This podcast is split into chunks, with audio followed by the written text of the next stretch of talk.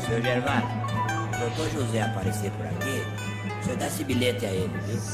Pode ler, não tem segredo nenhum. Pode ler, senhor, pode ler, pode ler, senhor. Querido amigo Rui Celso Reale Fragoso, seja muito bem-vindo ao Horário Nobre. Marcelo, é uma honra participar do Horário Nobre. Primeiro, pela felicidade e pela honra de estar ao seu lado, ainda que não presencialmente, estamos à distância, mas sempre uma satisfação muito grande o respeito que eu tenho por você e a nossa amizade de muitos anos. Né? Principalmente pela história do Horário Nobre, pelas pessoas que já passaram por essa tribuna. Me sinto muito honrado em estar aqui. Queria dizer a você que a honra é toda minha e que eu tenho o privilégio de, há muitos anos, é, desfrutar da sua amizade e do convívio, que eu lamento muito que ele não é maior. É verdade. E agora mas... gostaria de perguntar a você sobre a sua vida, onde você nasceu, quem foram seus pais, de onde você vem. Conte um pouco para nós a sua história. Marcelo, eu nasci em Mogi das Cruzes, eh, vim para São Paulo com seis anos de idade. Meu pai era juiz de direito em Mogi das Cruzes, depois juiz de direito em São Paulo, e aí eu acompanho, obviamente, com meus quatro irmãos. Eu sou o quinto filho de uma família, ambos os pais são da cidade de São Carlos, meus irmãos nasceram em São Carlos, eu nasci em Mogi das Cruzes. Meu pai foi juiz de direito, doutor Luiz Correia Fragoso, foi professor de direito civil, minha mãe, professora de curso primário, Maria Séries Reale Fragoso, hoje com 100 anos de idade. Tá? Viemos para São Paulo em 1962, eu tinha seis anos de idade, e aí eu estudei no Externato Assis Pacheco, ali nas Perdizes, na Rua Cardoso de Almeida, com Rua Turiaçu. Depois, passei para o Colégio Rio Branco, onde eu fiz o ginásio colegial, como eram chamados à época. Em seguida, eu não fiz o curso, eu não fiz vestibular para direito. Eu nunca fiz um vestibular de direito, preciso contar por quê. Eu, na verdade, a, a minha família vivia em torno de direito. Né? As reuniões na minha casa eram só versavam sobre o assunto era permanentemente direito. Né? Sábado, domingo, sexta. Eu tenho um irmão mais velho que é advogado, tinha uma irmã que trabalhava no Tribunal de Justiça e meu pai, primeiro juiz de direito, depois advogado. Em casa se reuniam muitos ex-alunos do meu pai, professores de direito e também pessoas que queriam se candidatar à magistratura, que meu pai auxiliava muito nesse aspecto, os colegas do meu irmão de faculdade, essa coisa toda. Então, a minha, a, a minha, a minha casa era permanentemente um assunto, os assuntos eram relativos a direito. E eu falei, bom, eu não vou fazer curso de direito, isso aí eu não aguento. E aí vou fazer vestibular para medicina. Nunca tive oposição nenhuma, pelo contrário, até incentivo dos meus pais. Não passei no vestibular para medicina, mas eu havia feito antes um vestibular para economia na PUC, para aprender um pouco como era aquela mecânica de vestibular, essa coisa toda. Fiz um vestibular em economia na PUC e fui aprovado, bem aprovado nesse vestibular. Meu pai, então, me aconselhou a trancar a matrícula ah, ah, de economia na PUC, em razão de ser uma universidade muito prestigiosa, e eu, ele percebia que talvez eu estivesse indefinido com relação a minha, ao meu futuro profissional. Mas eu acabei indo cursar economia, e, e, e aí, então, eu teria que começar a trabalhar. O meu pai falou: olha, enquanto você não encontra um emprego, vai trabalhar no escritório para me auxiliar na parte financeira do escritório. A parte financeira do escritório era conta de mais, de menos, o que tinha para pagar e o que tinha para receber. Quer dizer, não precisava de nenhum economista ou estudante de economia, era uma coisa muito simples. Mas me propiciou o contato com as petições, as, os processos. Naquele tempo, os processos eram físicos. Você recebia lá o processo, ficava lendo o processo fisicamente. Isso me interessou muito e com três meses de estágio lá no escritório de advocacia do meu pai, eu resolvi é, optar por fazer direito. A, a PUC de São Paulo tinha um primeiro ano básico, onde você poderia, então, no segundo ano, optar por uma outra para um outro curso. E foi o que eu fiz. Eu reoptei para o curso de Direito, levando duas dependências chamadas específicas da área de Direito. E aí é, começou a minha convivência efetivamente com o direito num escritório é, de um nível é, alto na parte intelectual, mas não de muitas causas. Era o meu pai, o professor Valdírio Bugarelli também estava lá, o meu irmão já estava de saída para uma outra atividade é, junto a uma construtora, tinham lá outros dois auxiliares do meu pai, dois advogados, uma secretária e um estagiário. Era essa a estrutura inicial do escritório de advocacia, Marcelo. Mas é, a convivência com meu pai foi muito, foi fundamental em todos os sentidos, né? para aprender as linhas da advocacia com ele, o trato, o respeito, a coisa muito séria, como sempre foi tratada no escritório. Mas meu pai foi acometido de uma doença quando eu estava no quarto ano da faculdade e no quinto ano, quando se iniciava o meu quinto ano, em fevereiro de 1980, meu pai faleceu. Mas eu resolvi continuar no escritório, agora com uma nova condição. A minha mulher, hoje, a minha mulher, estou casado há 36 anos, ela, ela já era formada, formada um ano antes do que eu, no Lago de São Francisco. Então, ela, ela e o meu sogro, já falecido, que era procurador do município, me auxiliaram. Falaram, continua aí, veja o que você pode fazer, nós vamos fazendo juntos, vamos ajudando. O meu irmão também me indicava alguns casos, o meu cunhado, todos casos pequenos. Eu fazia uma reunião de condomínio sábado, né? vestia terno, gravata, lá fazia uma reunião do conjunto habitacional, fazia área trabalhista, o que aparecesse eu estava fazendo. E aí tem uma história muito curiosa, que eu lembro muito, e quando eu, durante a minha vida acadêmica, quando eu passei a dar aula, eu sempre contava essa história. Eu, na, na, faculdade, tinha uma atividade muito intensa lá na atlética, futebolística, um, um ótimo relacionamento com os professores. E, num determinado momento, eu já quintonista, meu pai tinha falecido, tinha uma audiência e iria comparecer como advogado um ex-aluno do meu pai, porque eu, como, como estagiário, não poderia fazer a audiência. Então, um, um ex-aluno do meu pai, que nos, meu pai sempre o ajudou na vida profissional, falou: não, eu compareço lá, vou fazer audiência com você, uma causa que é, é uma ação indenizatória, é, acho que é bom fazer um acordo, eu vou lá com você. Tá bom, marcamos lá duas horas no Fórum João Mendes, e duas horas ele não chegou.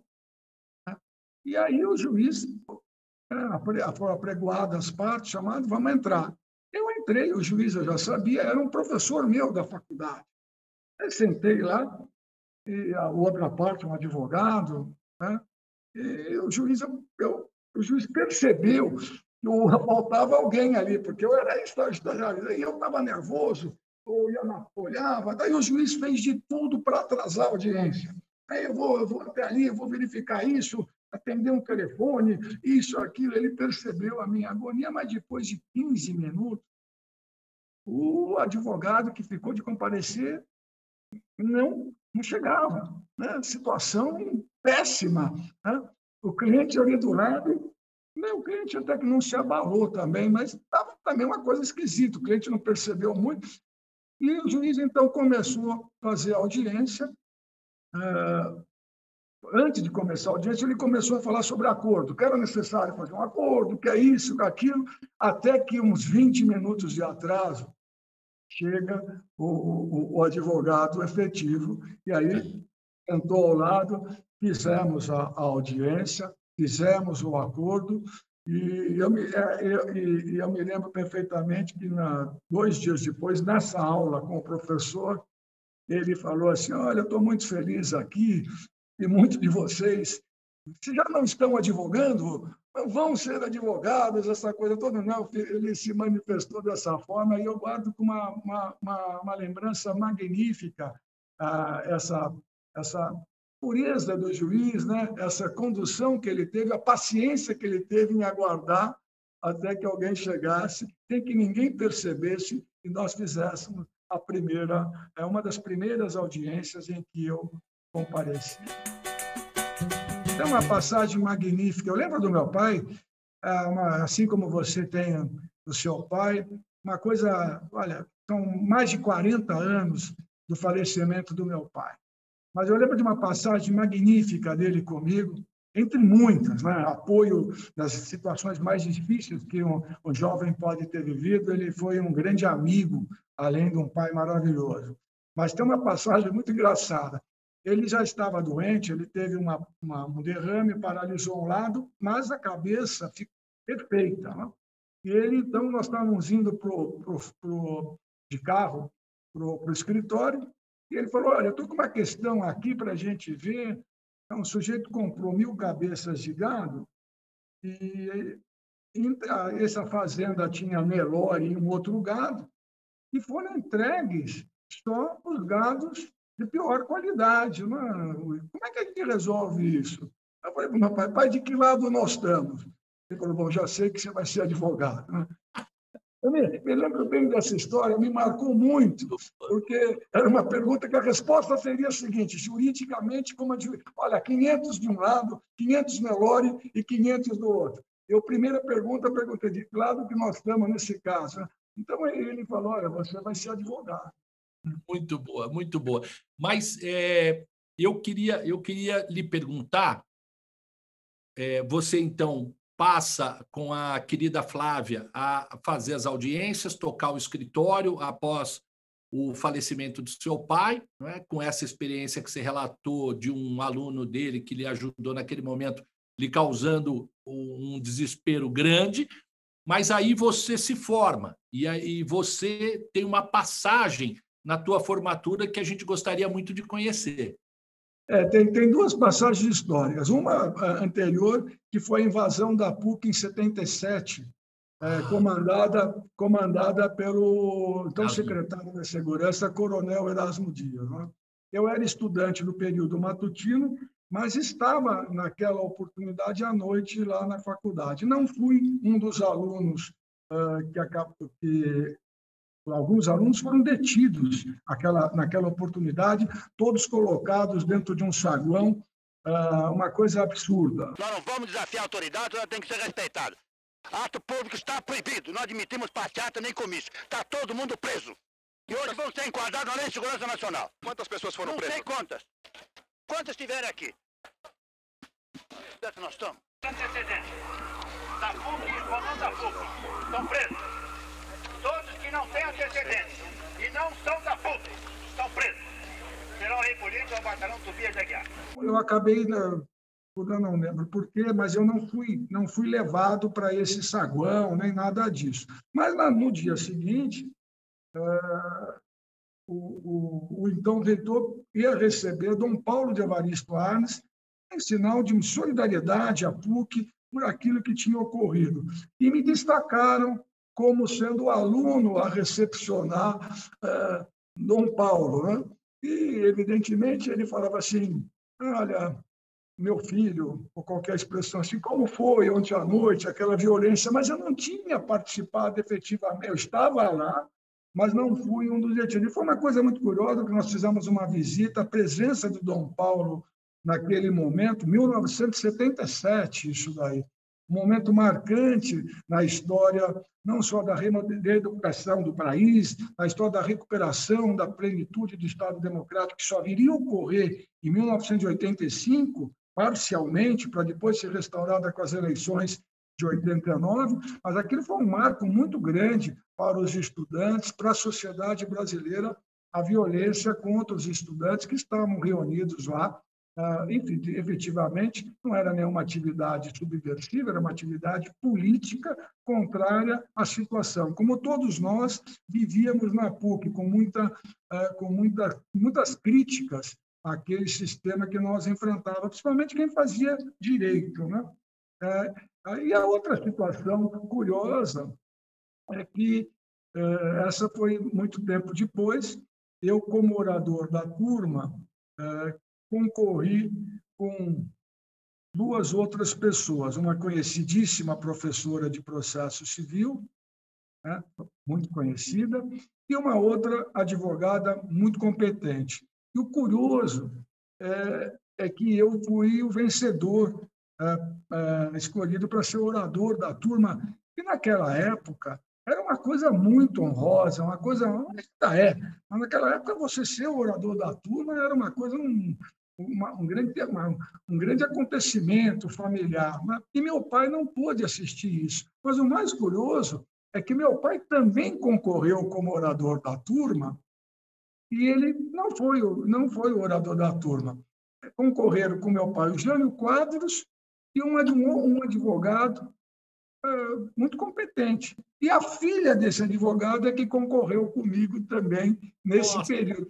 Então, é uma forma, é, de eu, eu me lembro de uma forma de eu falar para o meu pai, olha, agora empatamos o jogo é, né, né, né, nessa, escola, nessa história de ser orador da turma, e ele contava sempre que ele não foi orador da turma, mas o Jânio Quadros foi o terceiro colocado, que ele havia sido o segundo colocado, e não o Jânio Quadros com toda a oratória é, desenvolvida já naquela época e posteriormente. Dois fatos que me lembro, marcaram muito, além da minha atividade, Marcelo, muito intensa na Atlética, nos Jogos da 33, os Jogos entre o Centro Acadêmico 11 de agosto com 22 de agosto, brigas incríveis que tínhamos nos jogos de futebol e grandes amizades que eu tenho com aqueles com quem eu brigava. Eu, eu, eu me lembro de dois nomes que são pessoas que são um advogado e um procurador de justiça. Todos os jogos nós brigávamos e acabavam os jogos, era como se nada existisse, mas as brigas eram feias. Né? Não, não, E hoje são dois grandes amigos meus, Luiz Antônio Barreto e Tiago Sintra Zarif. É, meus aniversários no futebol da, da 33 e meus amigos é, na vida até hoje, e, embora eles lá da São Francisco e eu da PUC. São coisas que nós não esquecemos, né? ah, que o tempo passa, mas nós não esquecemos. E então você se forma, né, com essa peculiaridade interessantíssima, realmente empatou o jogo. E aí você inicia a carreira profissional já com a carteira da OAB, a honrosa carteira da OAB, você então inicia. Você contou para nós que durante esse período, com seu pai e posteriormente sem ele, mais dono do escritório, você era mais generalista, que era muito comum naquela nossa época, né? Fazia de tudo, você contou, fazia trabalhista, fazia condomínio, assembleia em condomínio. Quando você se forma, você se especializa e fica na área que você está hoje, como é que é esse crescimento profissional? Para a gente poder entrar em algumas questões que muita gente tem muita curiosidade. Marcelo, eu depois que eu me formei, como você disse, eu atuava em qualquer, o que aparecesse, eu estaria, estava fazendo, né? É, não tinha como escolher causa nem área. Eu recebi um convite em 1984, apenas quatro anos.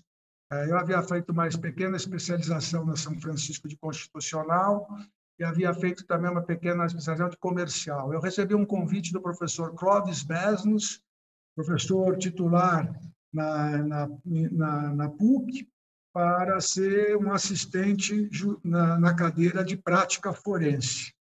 Posteriormente, em 84, eu passo a ser um assistente do professor Clóvis Besnos, com os meus outros, os outros colegas assistentes. Uma delas é a ministra Regina Helena Costa. Nós éramos três assistentes, e eu, a Regina e, a, e uma outra colega, né, do professor Clóvis Bezos. Em 1985, o professor Cláudio Ferraz Alvarenga, meu queridíssimo amigo, verdadeiro irmão meu, o Cláudio Ferraz Alvarenga, que não havia sido meu professor, me convidou para ser um assistente na área de direito comercial. Né? E, Onde vocês se conheceram? É, o Cláudio, o Cláudio, além de professor, ele casado com uma prima minha, ah. o Cláudio. O Cláudio... Para os nossos telespectadores saberem, é um, foi um grande promotor de justiça, procurador de justiça e depois foi conselheiro do Tribunal de Contas do Estado, tendo antes passado por um cargo muito importante no governo do Estado de São Paulo, que era o secretário da Casa Civil do governador Fleury, não é isso?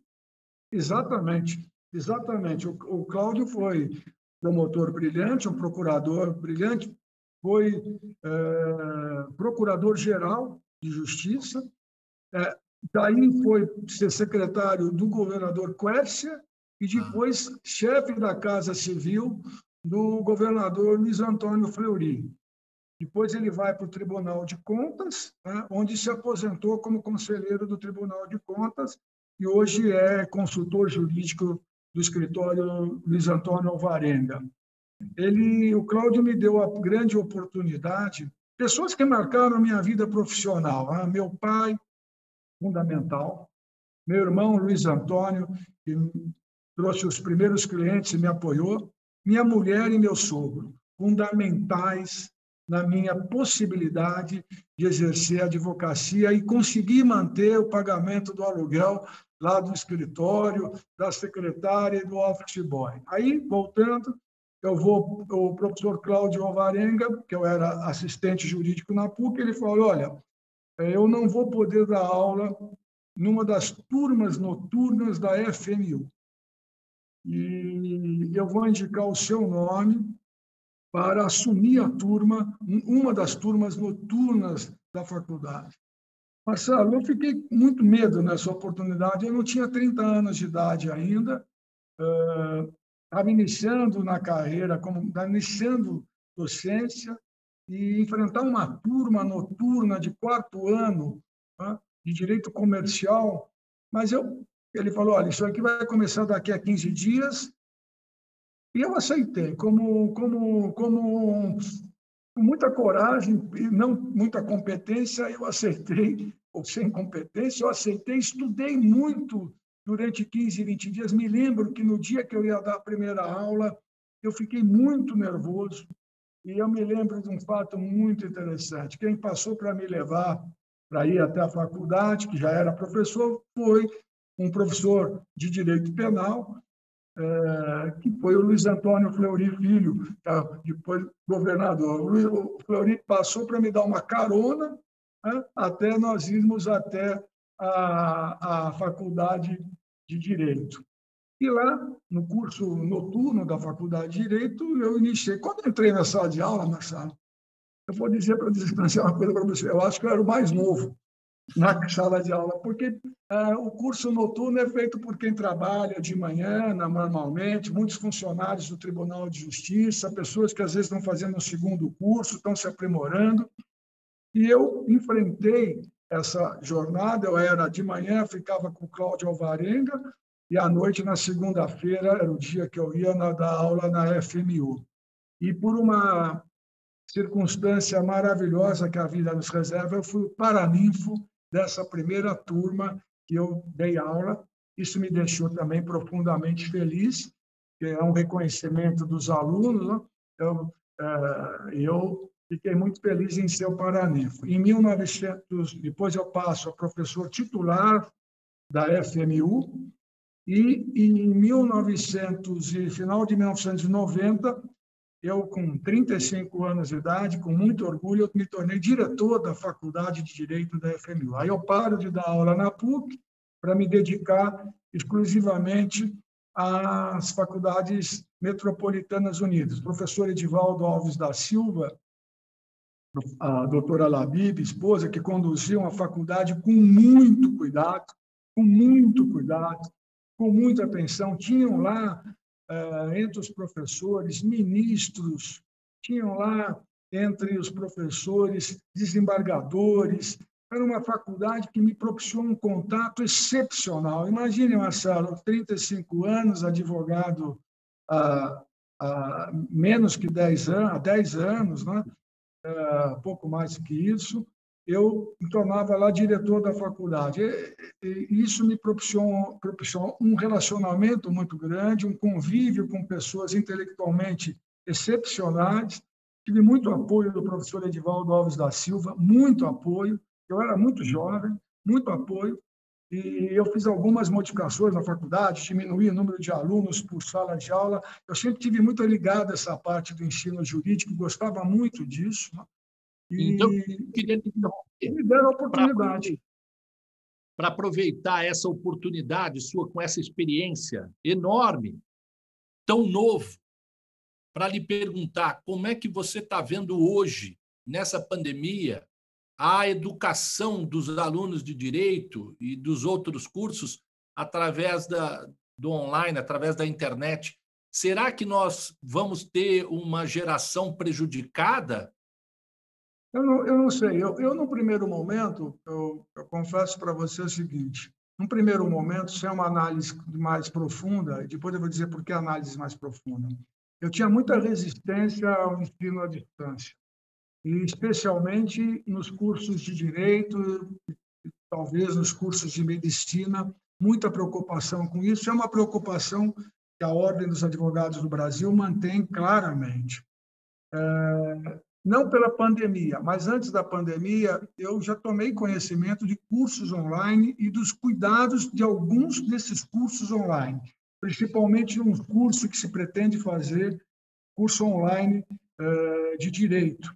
E aí percebi que, mesmo à distância, o curso pode ter grande valia e ser realizado de forma adequada se tivermos requisitos que serão preenchidos e determinados. Por exemplo, a prova, evidentemente, não vai poder ser feita telepresencial. A prova vai ter que ser feita num determinado local, fisicamente. Tá? Isso é uma coisa que precisa ser esclarecida. Agora, as aulas, é, eu acho que as aulas, hoje em dia, nós estamos nos acostumando. Eu tenho feito diariamente, diariamente não, mas semanalmente, sustentação oral e audiências. Tá? Evidentemente que se perde um pouco. Os advogados que atuam na área criminal, Marcelo, você sabe disso, reclamam muito isso, que a sustentação oral, agora eu estou falando do, do, tribunal, perde muito feita à distância. A aula, dependendo do professor, ela também perde. Porque você sabe que nós tivemos na vida acadêmica professores que nos influenciavam, professores vibrantes, e também tínhamos aqueles professores monótonos, né? Que davam aquelas aulas massificantes. Às vezes, a aula eh, por videoconferência ela pode propiciar eh, uma condição adequada para a formação, ser preenchidos alguns pré-requisitos que serão absolutamente necessários. Então, eu hoje eu vejo com, com, com uma certa esperança que os cursos possam ser feitos com razoável ou com muito boa qualidade, ainda que à distância. Eu não pensava assim há, há, dois ou três anos atrás, mesmo antes da pandemia, mas eu tive conhecimento ah, de projetos de curso online. Eu fui consultado por, alguma, por algumas entidades, eu não participo de nenhuma, quero ah, deixar claro isso, mas sobre a forma que deveriam ser feitas as aulas à distância. E a gente viu aqui na pandemia ah, que alguns cursos se desenvolveram de forma razoável, mesmo à distância. Então, hoje eu já não crio uma barreira intransponível para os cursos online. O que me preocupa, Marcelo, é a proliferação dos cursos de direito no Brasil. Quando eu, eu exerci também, eu fui presidente da Comissão de Ensino Jurídico da OAB. Na época, nós tínhamos 1.200 cursos de direito no Brasil, naquela época. Para se ter uma ideia, eu não gosto de fazer comparação com outros países, porque as realidades são diferentes. Mas naquela época nós tínhamos 180 cursos de direito nos Estados Unidos, com 100 milhões de habitantes a mais. Nós temos aqui 1.200, hoje nós temos mais de 1.800 cursos de direito.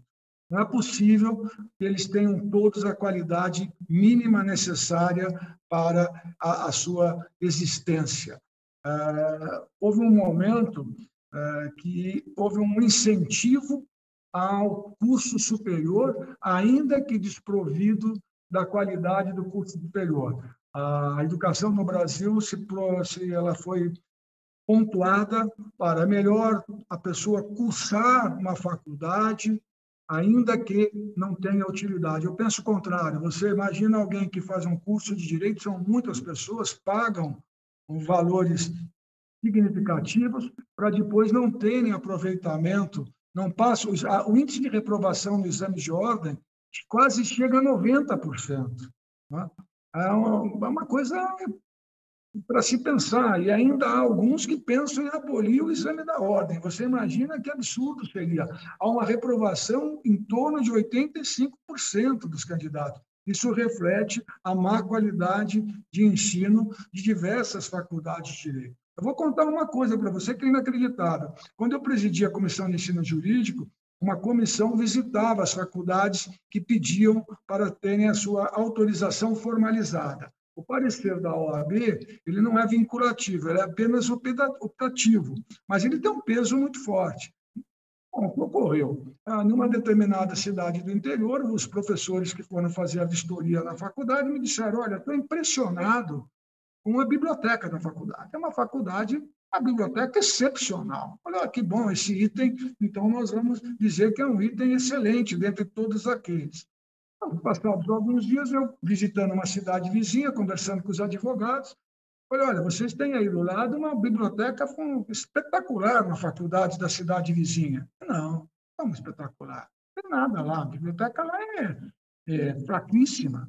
Ah, mas não é possível, acabou de... Não, não tem biblioteca nenhuma lá. O que ocorria? À véspera da visitação da comissão da OAB, chegava-se um caminhão biblioteca ambulante, montava-se a biblioteca, fazia-se a vistoria e ia embora a biblioteca. A que ponto chegamos? Isso em São Paulo. Quando eu contei isso no Conselho Federal, ninguém acreditou. Não, falei, não, é, é a realidade em São Paulo. Né? É, é uma biblioteca volante para impressionar a comissão é, de ensino jurídico. Quer dizer, esse tipo de coisa você constata como é o ensino, como é o ensino de direito em algumas das faculdades, o que leva ao seguinte, a uma frustração muito grande daquele que cursa e depois não vai ter um aproveitamento efetivo como juiz, como promotor, como advogado, como delegado de polícia ou em qualquer carreira da área jurídica. É muito triste isso e é preciso que nós tenhamos uma modificação do sistema de aprovação para evitar a proliferação dos cursos de direito no Brasil. Então, é, essa, essa parte que nós agora entramos é uma parte importantíssima para a gente deixar registrado, porque fica sempre a esperança de que a gente consiga resolver aquilo que há muitos anos a gente vem tentando resolver, que é a diminuição dos números é, das universidades de direito no Brasil e a melhoria profunda da sua qualidade. Né? Eu quero dizer com isso é, que hoje, quero contar aos nossos telespectadores que eu soube, recebi essa informação, de que durante a pandemia agora, 33 mil colegas em São Paulo requereram na CAASP, Caixa de Assistência aos Advogados de São Paulo, uma ajuda financeira para poder comer. Então. É, é, é, é muito triste isso. Né? É Você triste. Essa proliferação das universidades de direito tem a ver com isso também. É, tem, muito, tem, tem, tem muito a ver, não? Tem diretamente, Marcelo. É exatamente isso que você falou nós temos uh, duas questões fundamentais. Primeiro, a baixa remuneração da assistência judiciária que a ordem presta cumprindo aquele dever do Estado que não tem procuradores suficientes para a área daqueles que são hipossuficientes. Então, a ordem cede, dentro dos seus quadros, advogados para prestarem essa assistência judiciária. A remuneração é baixíssima, e, no entanto, isso são muitos advogados que dependem dessa assistência judiciária. E esse fato que você trouxe agora, que eu desconhecia, mas que não me surpreende, que é, é, é a dificuldade de mais de 30 mil advogados na própria subsistência mínima de alimentação. Isso é o reflexo de uma política de proliferação de cursos né, que só beneficia o dono dos cursos de direito e, especialmente, as entidades que não procuram manter a qualidade eu não sou contra a, a, a, a criação de faculdades de direito, né? desde que elas tenham os requisitos necessários, corpo docente adequado, instalações adequadas e, principalmente, formação dos seus alunos de maneira adequada e digna, para que eles possam enfrentar amanhã né, a vida profissional como advogado, ou como juízes, ou como promotores. Perfeito. E eu queria aproveitar é, esse, esse tema para perguntar sobre a sua experiência como candidato à presidência da OAB, que você foi por duas vezes, não é? E perguntar, emendar nessa pergunta se você acha que estamos num momento de proximidade de termos uma advogada, uma colega pela primeira vez presidente da OAB e também sobre o voto online. É, eu acho que são duas coisas. A minha experiência foi magnífica. Uh, mesmo eu não tendo vencido, uh, ela foi magnífica em todos os sentidos. Primeiro, porque eu passei a conhecer uma realidade da advocacia do interior do estado de São Paulo. Tá? Uma realidade diferente daquela que eu convivia na cidade de São Paulo, respeitando muitíssimo os brilhantes advogados do interior que não têm oportunidade de se projetarem para a vida profissional, mas com grande capacidade profissional. Tá? Então, é, é, isso foi uma, muito valioso. Eu tenho grandes amigos. Marcelo, hoje, se você falar assim, olha, Rui, eu preciso de um advogado em Dracena, eu preciso fazer uma ação que seja em Ribeirão Preto, uma ação que seja em Caçapava, eu tenho lá um amigo, um advogado que a gente possa. É, isso foi fundamental. A, é bom saber. Mudança, não, a mudança do relacionamento, o número de amigos que ficaram firmados nessa campanha. A campanha em si é uma campanha maiúscula, é uma campanha caríssima, né? é uma campanha que você tem que se dedicar quase que integralmente durante sete, oito, nove meses eu visitei mais de 200 cidades. Né?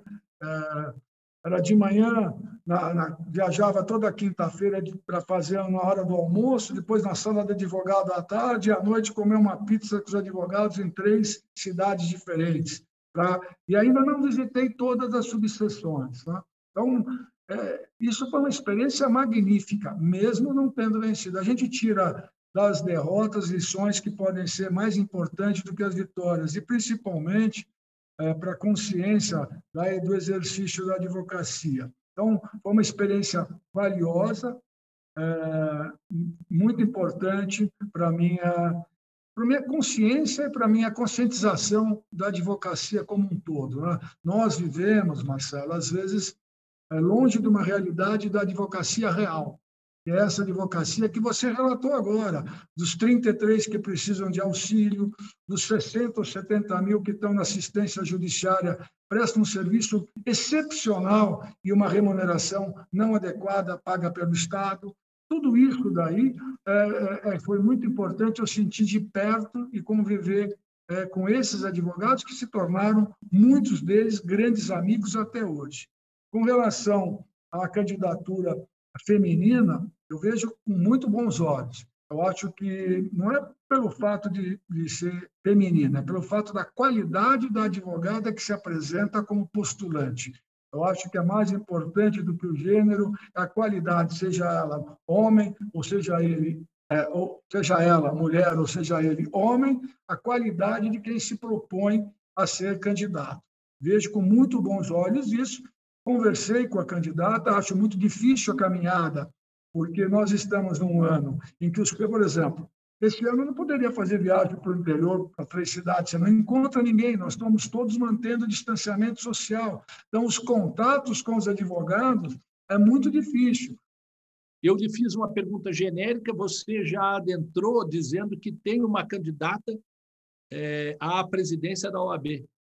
Eu recebi a visita do Leonardo Chica, expondo a, a sua plataforma, e recebi também a visita da Dora Cavalcante. Fiquei muito impressionado com esses candidatos, o nível intelectual dos candidatos, e a Dora, por ser uma candidata feminina. Ah, eu acho que ela, ela, ela tem todos os requisitos, mas ela, evidentemente, antecipando, eu expliquei para ela das dificuldades ah, do processo eleitoral. É um processo muito duro. Tá? É. E, e como é que você está vendo hoje o nosso presidente da OAB São Paulo? Ele teve essa característica que exatamente que você contou da sua derrota, né? Ele perdeu na capital, mas ele ganhou no interior como o seu adversário à época e se elegeu presidente da OAB São Paulo. Como é que você está vendo a gestão do atual presidente da OAB São Paulo, Caio? É, embora eu esteja um pouco afastado das questões mais próximas da ordem, né, eu vejo que hum, no plano institucional São Paulo poderia ter uma voz um pouco mais ativa diante de tantas dificuldades que nós estamos enfrentando no plano federal, no plano que diz respeito às instituições de preservação do Estado democrático de direito. Eu acho que a ordem eh, de São Paulo a secção de São Paulo, ela teria que ter uma voz mais ativa diante dos problemas nacionais que nós estamos enfrentando, principalmente em razão ah, da forma como vem sendo conduzido o governo pelo presidente Jair Bolsonaro. Então, acho que falta isso. Enquanto a, OAB Federal tem no Felipe Santa Cruz uma voz permanente de combate, de, de colocações, ainda que às vezes ele, ele, ele ainda sofre pela pecha de ser uma pessoa ligada à oposição, embora as manifestações dele tenham sido todas elas institucionais no campo da advocacia. Eu acho, no campo das instituições democráticas, eu acho que a OAB de São Paulo precisaria ter uma voz mais ativa nesse contexto é, que o Brasil vive hoje. Com relação à parte interna, eu acredito que ela até vai indo bem com relação às relações internas dos advogados. Né? Mas o que eu vejo mais é essa falta de voz nos problemas. Você não ouve, você não ouve a Ordem dos Advogados do Brasil de São Paulo participando das grandes questões que o Brasil está enfrentando. Tá? E esse é o ponto que eu faço uh, de referência ao atual presidente Caio? Que me parece ser uma pessoa bastante correta, mas nesse aspecto muito ligado à política do interior, à política dos problemas, que são muitos os problemas que o advogado enfrenta, eu sei disso. Tá? Mas, ao mesmo tempo, a ordem não pode deixar de exercer o papel fundamental que ela exerceu no Brasil, especialmente na, na redemocratização do país. E é, nós estamos falando aqui muito, você a tua fala me rememora muito os ataques ao Supremo Tribunal Federal. Né? Sob esse aspecto, é inaceitável que toda a ordem dos advogados do Brasil se reúna, os mais de mil, 1 milhão e 100 mil advogados, as mais de 27 seccionais, as 27 seccionais das OABs do Brasil todo e a federal se unam em defesa deste nosso Supremo Tribunal Federal, da instituição do, do que representa o Poder Judiciário na, na figura do Supremo Tribunal Federal. É, é fundamental que os advogados se unam nessa defesa. Não, é? não tenha dúvida. Nós temos aí uma questão de dois ângulos que nós poderíamos dizer assim, Marcelo primeiro é o seguinte: é, eu não me lembro, é, na história do Brasil recente, que a gente participa, de um tribunal tão conhecido como o, Super, o Supremo Tribunal Federal. Hoje todos nós sabemos os nomes de todos os ministros. Quando isso ocorria? Nunca. De, só quem era muito ligado às atividades é que conhecia os ministros. E a sociedade, a sociedade ela comenta os jornalistas hoje comentam as decisões como juristas. Olha, isso foi certo, o ministro agiu errado. É. Então, nós, e a população passa a assimilar isso que a, a, mídia, de uma maneira geral, expressa. Você vê os problemas políticos hoje, são comentários sobre as decisões dos magistrados das mais diversas maneiras. Por outro lado, né, é, é, é esse, essa evolução ou essa participação da sociedade ela também não é positiva no sentido da ausência que você acaba vendo pela própria Ordem dos Advogados do Brasil e pela parte dos advogados, para trazer a clareza do que é a função do magistrado, que nem sempre, ou quase sempre, não deve decidir conforme o clamor popular, e deve decidir conforme a Constituição. É muito difícil a compreensão por parte da sociedade do papel do Supremo Tribunal Federal e do papel daqueles que defendem a soberania absoluta das decisões do Supremo Tribunal Federal. Então, eu acho que realmente falta aquilo que você falou, uma voz forte da ordem, no sentido de fortalecimento é, para que a sociedade reconheça a importância e a necessidade de que seja inatingível é, o Supremo Tribunal Federal. Hoje nós vivemos um momento é, se comenta dos ministros como se comenta de um jogador de futebol. É? Ah, se perdeu essa essa é, essa áurea que os ministros tinham razão é, dessa situação que nós vivemos hoje. E eu não vou perder a oportunidade, eu, eu ia tratar desse tema depois de um outro que eu ia adentrar, mas como nós entramos já na, no Supremo Tribunal Federal, eu quero lhe ouvir sobre algumas questões. Né?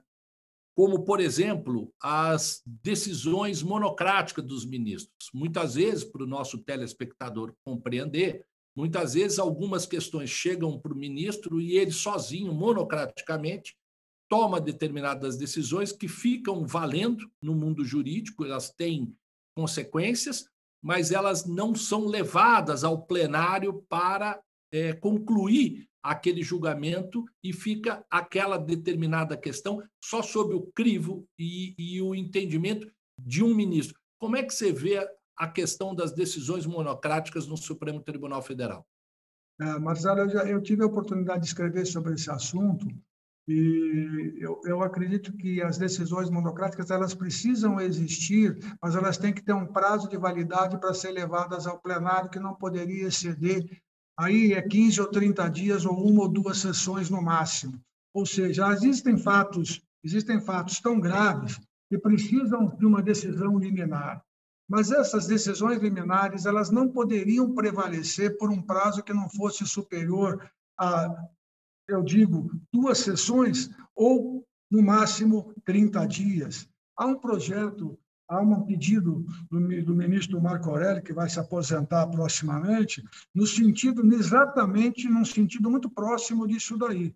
Isso não teve, não teve andamento uh, pelos ministros, pelo ministro anterior e nem pelo ministro Fux atual. Ou seja, era um projeto que determina a recebida a, a, a, o despacho liminar, por duas sessões, a Câmara, a, a, turma, a turma não, o plenário obrigatoriamente, ainda que seja de maneira virtual, seja do que for, tem que opinar pela validade. Você vê que tem decisões liminares valendo por dois, três anos. É inaceitável isso. É inaceitável. O judiciário está muito politizado? Eu acho que alguns segmentos estão politizados. Eu acho que mais politizado estava até a Operação Lava Jato do que o próprio Judiciário. Né? Mas eu, eu acho que. Aproveitando é difícil... a sua deixa. Aproveitando não, é difícil a... falar sobre isso, Marcelo, porque. Não, de forma é... genérica. É, de forma não, genérica. Como é que você vê a situação, a situação de, de uma união entre acusador e julgador? Só para complementar a pergunta do politizado. Ah, com, completando a primeira parte, eu acho que tem hoje já um grau de politização uh, que não poderia ocorrer. Tá? Uh, não é uma coisa em proporções gigantescas, mas existe em todas as esferas da, da, do Poder Judiciário. Não é só em primeiro grau, também existe em segundo grau, existe no superior, e aí eu vejo, às vezes, resquícios até no Supremo Tribunal Federal. De qualquer forma, de qualquer resquícios, hein? É, não são ah, atuações tão, tão fortes como nós vimos, por exemplo, é, eu aí vou até adentrar na questão da Operação Lava Jato, porque a sociedade endeusou essa, essa operação. Tá? A, a sociedade e a mídia ela trouxe alguns trouxe benefícios, isso são inegáveis. Tá? É inegável que a Operação Lava Jato trouxe muitos benefícios, ela desmantela um sistema crítico de corrupção existente no país, mas ela excede. Ela excede excede muito.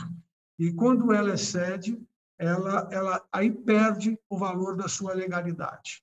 Tá? É, a, o que foi a, a, mais do que qualquer coisa, né? a forma como os procuradores se pronunciavam, a forma, a forma como eles queriam dirigir o Brasil ou direcionar o Brasil para aquilo que eles entendiam como o correto. Certo ou não, não poderiam ter feito. E a forma como foram conduzidos os processos contra A, B ou C, e que agora acabam por ser identificados no Supremo Tribunal Federal. Eu não estou entrando no mérito, porque o próprio Supremo não está enfrentando o mérito das acusações, está saindo pelas tangentes, né? Ou seja, essa essa essa incompetência de foro reconhecida pelo ministro Fachin, ela já estava clara há muito tempo atrás, né? e ela foi levada aos tribunais, tanto ao Tribunal Regional Federal da Quarta Região, ao Superior Tribunal de Justiça e ao Supremo Tribunal Federal, e naquele momento de endesamento da Lava Jato, ela não foi reconhecida, mas estava clara a situação, mesmo não conhecendo os autos, porque não há uma relação efetiva entre essas questões. Rui, é, exatamente sobre isso que você está falando, no maior, no auge da Lava Jato, eu fui convidado a participar do programa do Bial com dois delegados de polícia, um nativa e um que tinha acabado de deixar o cargo. E nós estávamos tratando dos cinco anos da Lava Jato. E eu disse exatamente isso eu disse, a Lava Jato poderia ter feito tudo o que ela fez se eh, dentro da legalidade. Não teria problema Exatamente. nenhum. Exageraram. E esse exagero, ele é inaceitável no Estado Democrático de Direito. Agora, o que eu lhe pergunto é, será que a população enxergará dessa forma como nós estamos falando essas decisões do Supremo ou eles acharão outra coisa para não para não adjetivar eu acho, acho muito difícil uma compreensão plena por parte uh, da sociedade que foi julgado no Supremo Tribunal Federal. Tá? Primeiro, a incompreensão processual, esse emaranhado de incompetência, suspeição, é muito difícil para o leigo. Passa para ele a ideia, ah, não quiseram punir o fulano. É uma, essa é a ideia que passa. Até porque o Supremo não enfrentou a questão definitivamente. Tá? As questões, quer pelo Supremo, quer é, não foram enfrentadas. O Supremo agora sai pela lateral, no sentido, é o processo, é a forma processual, mas sai pela, pela, pela. Primeiro, saiu pela incompetência da Justiça Federal, ah, no caso do ex-presidente Lula, relativa a Curitiba. É, e agora reconhecendo ontem, ainda que o julgamento não tenha terminado, é, pela parcialidade do juiz Sérgio Moro. Eu acho que é muito difícil a sociedade compreender é, que não houve ainda uma avaliação meritória do mérito dessas questões. São as variações processuais, em razão de uma condição excessiva e inadequada daquele que não poderia fazer. Esses processos deveriam ser julgados pelos órgãos competentes dentro dos parâmetros de legalidade do Estado Democrático de Direito. Isso não foi feito. E compete ao Supremo Tribunal Federal corrigir esse desvio nascido na vara de origem, lá em Curitiba, mantido pelo Tribunal Regional Federal e mantido pelo Superior Tribunal de Justiça. Quando se fala isso, mas então todos estavam errados, só o Supremo que está certo? Processualmente, a questão é essa.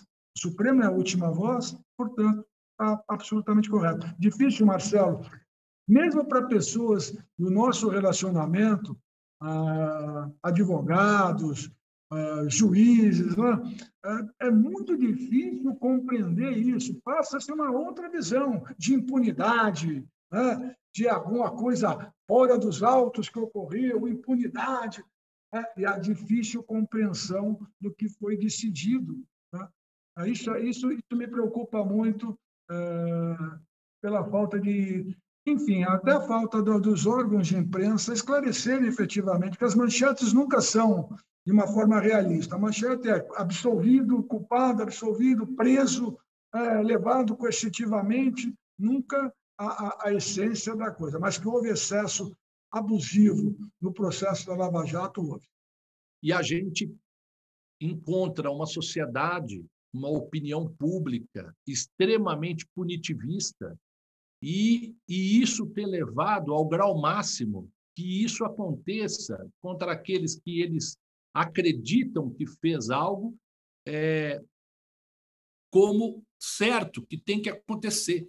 Qualquer possibilidade daqueles que eles acreditam que seja corrupto e que eles já tenham comprado essa ideia e que já estejam com isso na cabeça, se tem alguma movimentação, seja ela processual, seja ela de não encontrar provas, já acham que teve alguma manobra para facilitar para aquela pessoa porque ela exerceu tal cargo, ou porque ela é importante, ou por outras coisas. E fica muito difícil a gente combater esse punitivismo e esse pensamento na opinião pública.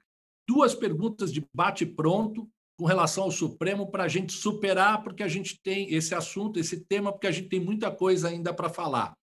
Você é a favor dos mandatos para ministros do Supremo Tribunal Federal? Primeira. Segunda, é, o que, que você acha do presidente da República dizer que o Supremo Tribunal Federal precisa de um ministro terrivelmente evangélico?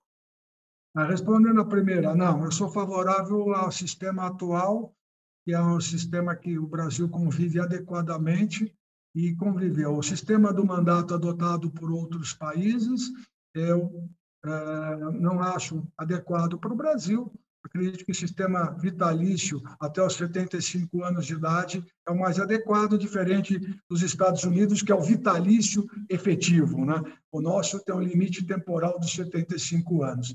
Com relação a essa expressão do presidente da República, eu acho lamentável, não por ser evangélico, mas pela escolha estar numa condição que não é aquela prevista pela Constituição, que é ilibado conhecimento é, jurídico. Ele deveria se basear nisso. Se for um evangélico com ilibado conhecimento jurídico, muito bem, fará jus a, a, a sua condição de ministro do Supremo Tribunal Federal, assim como as mulheres, através da primeira ministra Ellen Grace, através da segunda ministra Carmen Lúcia, da terceira Rosa Weber, todas elas fizeram jus pela sua própria história, né? é, ainda que em minoria no Brasil, mas fizeram jus pela sua própria história. E, de, de qualquer maneira, acho infeliz essa escolha, acho muito infeliz também, Marcelo, essa disputa por quem é mais evangélico. Né? É, e, e, aí aparecem todas as naturezas. E eu acho que ser evangélico, assim como católico, judeu, é, budista, cada um tem a opção religiosa e deve crer em seu Deus. Mas a escolha do ministro não pode se basear por essa condição de religiosidade ou de crença. Profundamente lamentável a condução do presidente quando exterioriza isso. Né? Quando exterioriza isso. E quando a sociedade começa a ver quem é mais evangélico, quem está mais próximo, ou quando os próprios juízes evangélicos, ou quando os próprios advogados, ou próprio, eles procuram então se potencializar como grandes evangélicos para cair aí na característica de terrivelmente evangélico. Até porque evangélico nunca é terrível e por, também porque ministro do Supremo Federal, independente de qualquer crença, deve estar lá pela sua reputação libada e conhecimento jurídico. Ah, simples assim. Perfeito, perfeito. Agora eu quero entrar num outro tema e para isso eu vou trazer a nossa conversa um grande querido amigo em comum que nós temos, que é o José Horácio Raufeld Ribeiro. Ele mandou uma pergunta e nós vamos falar um pouco do Instituto dos Advogados de São Paulo. É verdade? Eu estou no horário nobre? Olá, Marcelo, meu querido amigo. Parabéns pela criatividade de organizar um programa tão importante para o registro da biografia de pessoas que marcam a história. E eu agradeço a oportunidade muito especial de fazer uma pergunta para o homenageado de hoje, meu querido e sempre presidente Rui Celso Reale Fragoso, com quem eu tive a oportunidade de iniciar a minha trajetória no quase Sesc Centenário Instituto Advogados de São Paulo em 1998. Antes da pergunta, uma curiosidade. Poucas pessoas sabem que o IASP jogava o campeonato de futebol organizado pela OAB São Paulo. Além das subseções, o time do IASP, formado por jovens à época, a maioria integrantes da Comissão dos Novos Advogados, disputava a competição. E adivinha quem era o camisa 10 do time? Claro, Rui Celso Reale Fragoso. Rui, minha amizade, minha admiração e minha gratidão eterna. Agora aí vai a minha pergunta. Por que é tão importante integrar e participar do Instituto dos Advogados de São Paulo? Com essa pergunta do nosso querido amigo José Horácio Ralfeld Ribeiro, a palavra está contigo. Bom, primeiro eu vou responder a curiosidade aí que ele colocou. Realmente, nós formamos na minha gestão como presidente do Instituto dos Advogados de São Paulo um time de futebol para disputar o campeonato interno da OAB. Era um time convidado, porque só jogam times da subseção, e o time do IASP foi convidado para participar de todo o campeonato. Aí reuniram lá os melhores jogadores dentro do quadro bastante limitado de, de membros do Instituto do Advogado. E aí foi formada essa, já tinha essa comissão dos jovens advogados, e eu lembro do José Horácio, que obviamente também jogava nesse time, time que, além de grandes jogadores, tinham futuros grandes juristas. Né? José Horácio, por exemplo, que na época bastante jovem, integrava a comissão, foi presidente do Instituto dos Advogados de São Paulo, tá? foi presidente do Conselho do Colégio dos Presidentes do Instituto dos Institutos de Advogados. O Zé Horácio foi é juiz eleitoral na classe jurista. Esse time tinha uma constelação de futuros grandes juristas. Eu lembro do Ivo Weisberg, que também um outro grande professor jurista, integrava o time. O Candinho Dinamarca era o goleiro desse time. Né? E eu era o camisa 10, mas aí era por uma razão apenas de deferência.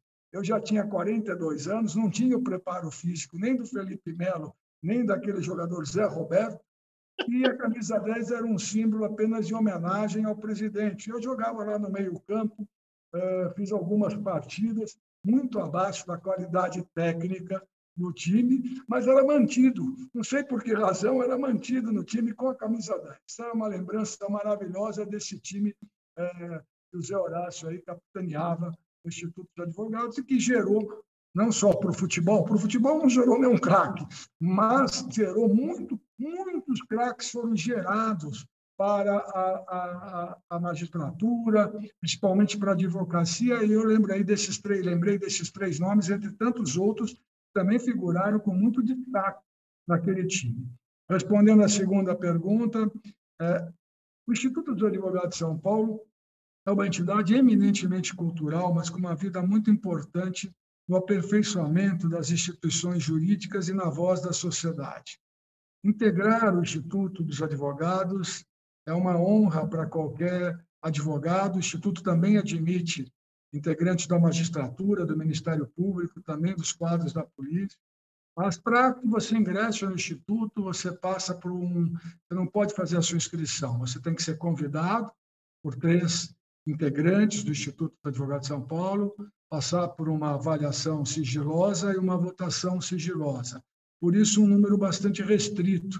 No universo de milhares, de mais de 300 mil advogados, apenas 900, 850 hoje são os integrantes do Instituto dos Advogados de São Paulo. É uma honra uh, integrar o Instituto, porque você participa apenas de questões de interesse para o aperfeiçoamento das instituições jurídicas e questões de debate de interesse da sociedade. Por ser uma entidade que congrega também integrantes da magistratura, do Ministério Público, ela sempre é muito ponderada, equilibrada e é muito respeitada por todas as entidades e por todas as instituições, Poder Judiciário, Ministério Público, o respeito pelo Instituto dos Advogados de São Paulo, essa entidade antiquíssima, é muito grande em razão dessa diversidade de elementos que a compõem. Portanto, as suas manifestações ainda que de natureza política, quando feitas, elas são muito equilibradas e, e portanto, têm um valor muito importante. Para aquele que integra a instituição, é um motivo de orgulho. As pessoas mesmo mencionam, membro do Instituto dos Advogados de São Paulo, é uma honraria. E para o Instituto ter esse tipo de membro, são advogados com grande importância, juristas, promotores, integrantes da magistratura, também é muito importante, é a vida do Instituto. O, o Ives Gandra dá uma definição, que foi presidente do Instituto, dá uma definição muito curiosa. O Instituto é como se fosse uma academia brasileira de letras, é a casa do jurista. Tá? É a casa do jurista, é a casa em que nós debatemos as questões mais fundamentais para o aperfeiçoamento das instituições jurídicas. Sensacional. Eu quero aproveitar, é, te perguntar, quem te levou para o Instituto?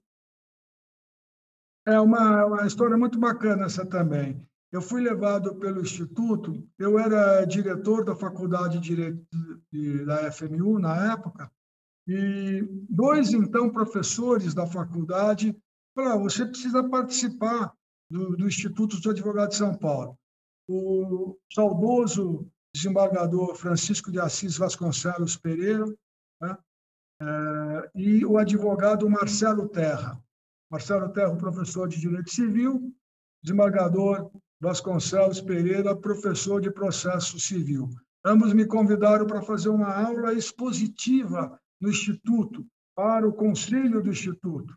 Eu, como um jovem professor e como recém-diretor da faculdade, fui falar do, dos projetos que eu tinha para a faculdade de Direito, o que eu pensava sobre os cursos de Direito. De lá saí com o convite formulado por três integrantes, entre eles dois desses que eu já mencionei, dois queridos, um já falecido amigo, que é o Francisco de Assis Vasconcelos Pereira, depois Isso. me deu a honra de ser também trabalhar no nosso escritório, trabalhamos em conjunto por mais de 10 anos, o meu querido amigo Marcelo Terra, eles que me levaram para o Instituto. Aí, pouco tempo depois, ao lado do Carlos Renato de Azevedo Ferreira, eu assumi a Escola Paulista de Advocacia, criada pelo Instituto, e, e, e em seguida, vice-presidente, e no ano de 98, presidente do Instituto dos Advogados de São Paulo.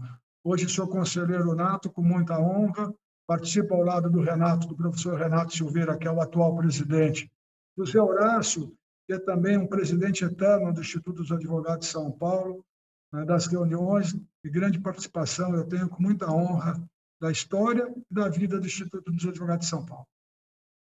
Muito bacana fazer a homenagem ao nosso atual presidente do Instituto professor da São Francisco, da USP, Renato Silveira, querido e grande amigo. Importante a gente fazer essa homenagem a ele também, aproveitando para dizer para os nossos telespectadores, para aqueles que estão nos assistindo, que o Instituto dos Advogados de São Paulo tem uma função importantíssima junto a processos que dizem respeito a questões fundamentais para o Brasil e para as pessoas.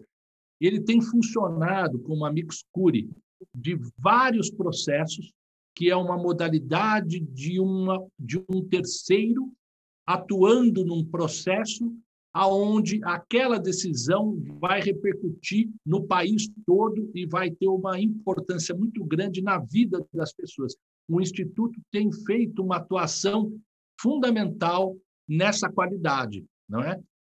É, exatamente. É, aí é você projeta o Instituto para uma natureza efetiva de participação ativa na construção daquilo que se entende como melhor para o aperfeiçoamento da jurisdicional.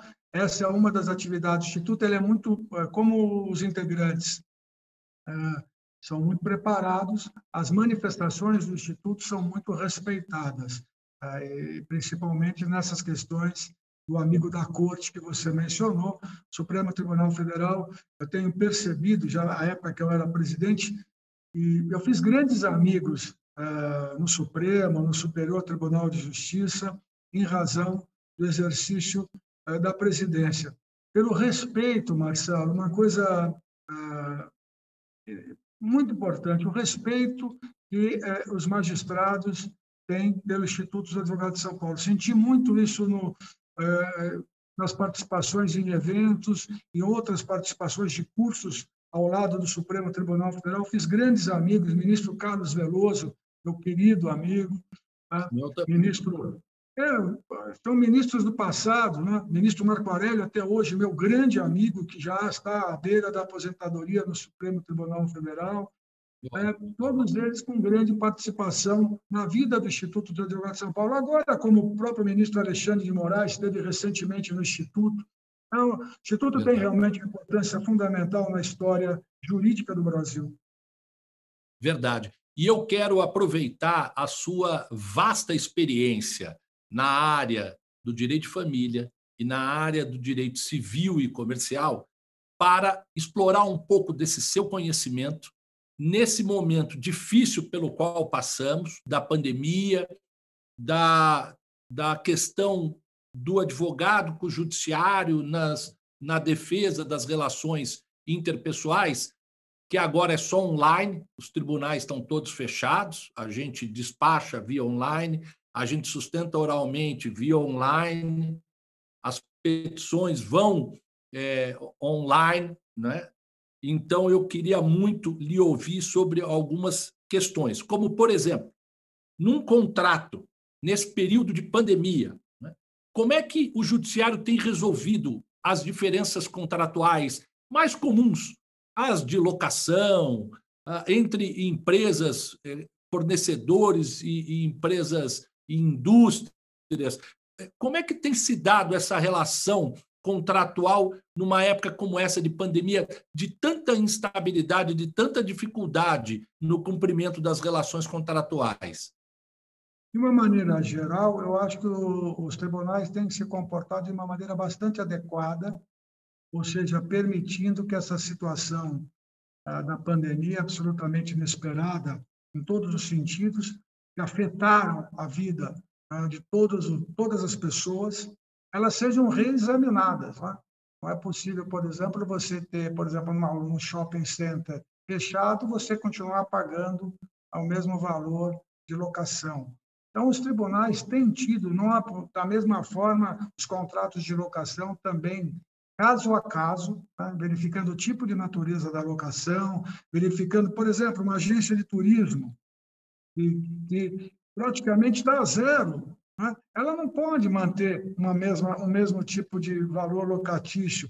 É preciso reequilibrar por um período que seja de seis meses, de seis mais seis, até essa situação tentar voltar a um mínimo razoável de suportabilidade. Eu tenho visto ah, no aspecto contratual, especialmente na área civil, pagamento de obrigações referente às dissoluções de sociedade onde eu atuo, é uma certa flexibilidade e sensibilidade de uma maneira geral por parte dos julgadores. Né? É claro que, às vezes, alguns entendem essa insensibilidade e tem que os tribunais fazem a correção. É uma coisa momentânea, esses valores devem, a, a, prejuízo deve ser dividido, deve ser suportado, ou proporcionalmente, alguns valores devem ser abatidos para que possam sobreviver ainda aqueles que estão numa relação mais frágil dentro desse binômio credor e devedor, seja em locação, seja em outro tipo de obrigação. Então, eu acho que nesse aspecto os tribunais têm tido uma, de uma maneira geral, uma maneira geral, uma, uma, uma sensibilidade adequada para a, a aplicação dos, das diferentes relações que cada um, cada contrato serve. E a mediação tem ajudado nisso. Eu estou falando sobre a mediação porque eu participei como membro da comissão de juristas do Senado Federal que fez o projeto de lei para que o Senado Federal junto com a Câmara dos Deputados, o Congresso Nacional, transformasse em lei a lei da mediação. Então, eu sou o proponente, por exemplo, do artigo da mediação online.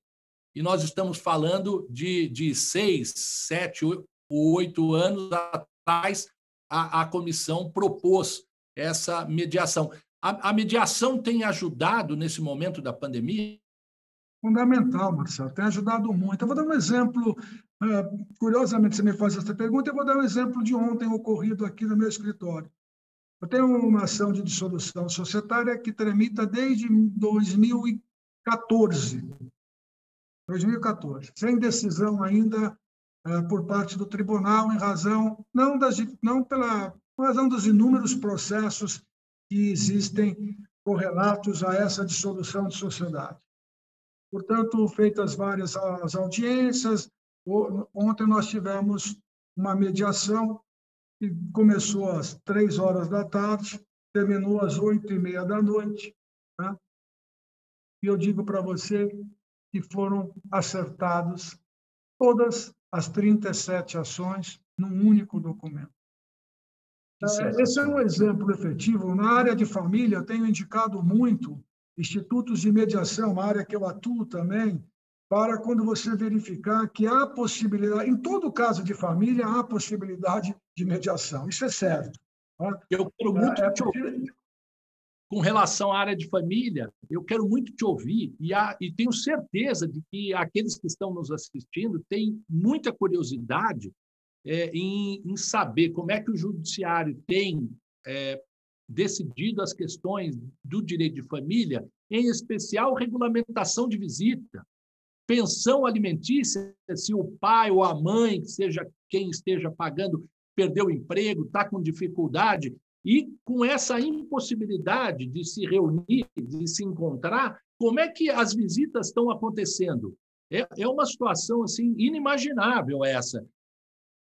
É, de uma, ocorrendo da seguinte forma: é, alguns casos nos momentos mais graves de pandemia, e eu acho que agora a gente voltou para um outro momento grave. Algumas das visitas ficaram restritas e limitadas apenas online em razão principalmente da atividade de uma das partes quando ela necessita contato externo, coisa que o valha. Por exemplo, caso de médicos, casos de enfermeiros, casos daqueles que atuam no serviço público que não ficou online. Nesses casos, eu acho que a justiça tem agido de uma forma adequada, eh, restringindo o contato pessoal, aumentando o contato online, para que possa, pelo menos, reequilibrar, não da forma adequada, mas diminuir o que a distância física é, acaba causando. Então, no que diz respeito às visitas, houve realmente uma modificação significativa, às vezes muito mais pela imprudência de uma das partes, é, aquele que não tem a guarda, geralmente, ou a guarda, o que não tem a, a, permanência efetiva do filho, que leva para visitar isso, leva para visitar o avô, leva para cá, leva para lá, e com isso acaba causando um prejuízo muito grande para essa relação familiar e para a estrutura de saúde que necessita do distanciamento. Eu compreendo a dificuldade de um pai, de uma mãe, um avô, de uma avó. Eu que sou avô agora recentemente, né? Vou dizer para você, a dificuldade é de você, de você não ver uh, o seu filho, a sua filha, a sua neta, o seu neto. Mas há que se compreender que esse é um momento, espera-se, né? agora nós temos mais esperança do que nunca, que termine logo, que essa, seja restabelecido o contato físico, que é tão importante para o crescimento da criança, esse amor não se passa apenas uh, por, pela videoconferência, coisa que eu vá. Com relação às pensões alimentícias, me preocupa muito, Marcelo, porque o Superior Tribunal de Justiça acabou por dar uma norma pela não uh, prisão do devedor de alimentos. A, a, prisão do devedor de alimentos é, um, é uma exceção do direito civil, mas às vezes se torna a única forma para o cumprimento da obrigação alimentar. É, infelizmente, essa é a realidade. E o que acontece? Muitos, muitas pessoas estão se aproveitando dessa situação para não pagar a pensão adequadamente. Né? E sabe, e o que vai se requerer de outra forma vai ser demorado, outra forma de execução de elementos é demorada. A única forma mais rápida que a lei prevê é o pagamento uh, sob pena de prisão, caso não haja uma justificativa plausível. Eu quero dizer, quando, a, quando aquele que paga alimentos tem uma justificativa plausível, perdeu o emprego, ficou doente, é caso que não é caso de prisão, isso é óbvio. mas estou dizendo aqueles que têm condições de pagar e não estão pagando, porque sabem que nesse período nada, ou quase nada, lhe acontecerá. Então, é preciso que o julgador, e aí o Superior Tribunal de Justiça, mais que uma norma genérica, não poderia ter baixado uma norma de natureza genérica hipótese nenhuma, e nem é de natureza genérica, mas acabam, acabam os juízes ficando ligados a essa decisão da não prisão do devedor de alimentos nesse período de pandemia. É muito difícil uh, uh, uh, aquele que necessita alimentos verificar que aquele que pode pagar não está pagando por um revanchismo contra o pai ou contra a mãe, seja lá quem é o devedor, é, que se projeta na figura do filho. É muito triste. E vem chegando o momento do nosso final, mas não antes de conhecer a extraordinária revelação de Rui Celso Reale Fragoso. É, agora você me deixa numa posição, essa pergunta surpresa que você me faz, mas olha, eu não sei se eu tenho um segredo para contar. Né? Ninguém tem a vida inteiramente aberta, mas nada que seja relevante e tal. Né? Já foi revelado aqui que eu era o camisa 10 do time do Instituto sem nenhuma condição técnica, né? meramente por deferência ao cargo que exercia. Né? Mas tem uma coisa que. Outro dia eu pensei nessa pandemia, a gente pensa muito, né? passa a valorizar muito os amigos, as relações, né? aquilo que a gente fez e poderia ter feito, brigas desnecessárias, mágoas, per... coisas que são absolutamente irrelevantes, né? que a gente vê a vida por um fio. Né? Quanta coisa que você deixa de fazer, não fez, quantas mágoas bobas você teve, quando perdão você deixou de fazer, pessoas que você deixou de perdoar. Mas eu me lembrei de uma coisa, Marcelo, eu vou revelar agora, que é uma grande frustração da minha é não ter aprendido a tocar piano. Eu, é uma coisa simples dessa, mas é o seguinte, eu adoro ouvir piano. Né? Minha mulher está começando, toca piano, começou a aprender também. E eu tenho um problema auditivo. Eu não sou nenhum Beethoven, não iria superar esse problema auditivo. É praticamente impossível eu fazer, em razão de uma distinção de som que eu tenho, mas essa deficiência, aprender a tocar piano, mas é uma grande frustração na minha vida é, não ter aprendido a tocar piano. E digo mais, não ter hoje condições, é, em razão do problema auditivo, que eu acho que é insuperável para o efeito de música, é, não tocar piano. Marcelo, eu fiquei muito feliz e muito honrado em participar do seu programa, é, por você ser o entrevistador pelas pessoas que aqui já participaram. Eu quero dizer da honra e do orgulho de um advogado que tem como orgulho ser só advogado, porque ser advogado jamais é ser só, em participar de um programa é, tão importante é, como o seu, cuja memória é, vai gravar, principalmente entre os meus amigos, a minha família, esse momento solene que eu vivi ao seu lado. Eu estou muito feliz em ter participado. Oi, eu estou profundamente grato por ter o privilégio de deixar para a posteridade a história da sua vida e poder dizer e deixar aqui registrado que é uma grande e enorme satisfação para mim ter te conhecido há muitos anos e ter ombreado a vida, e nós temos muito a ombrear ainda, grandes lutas, com você. É um privilégio e um prazer imenso para mim. Muito obrigado.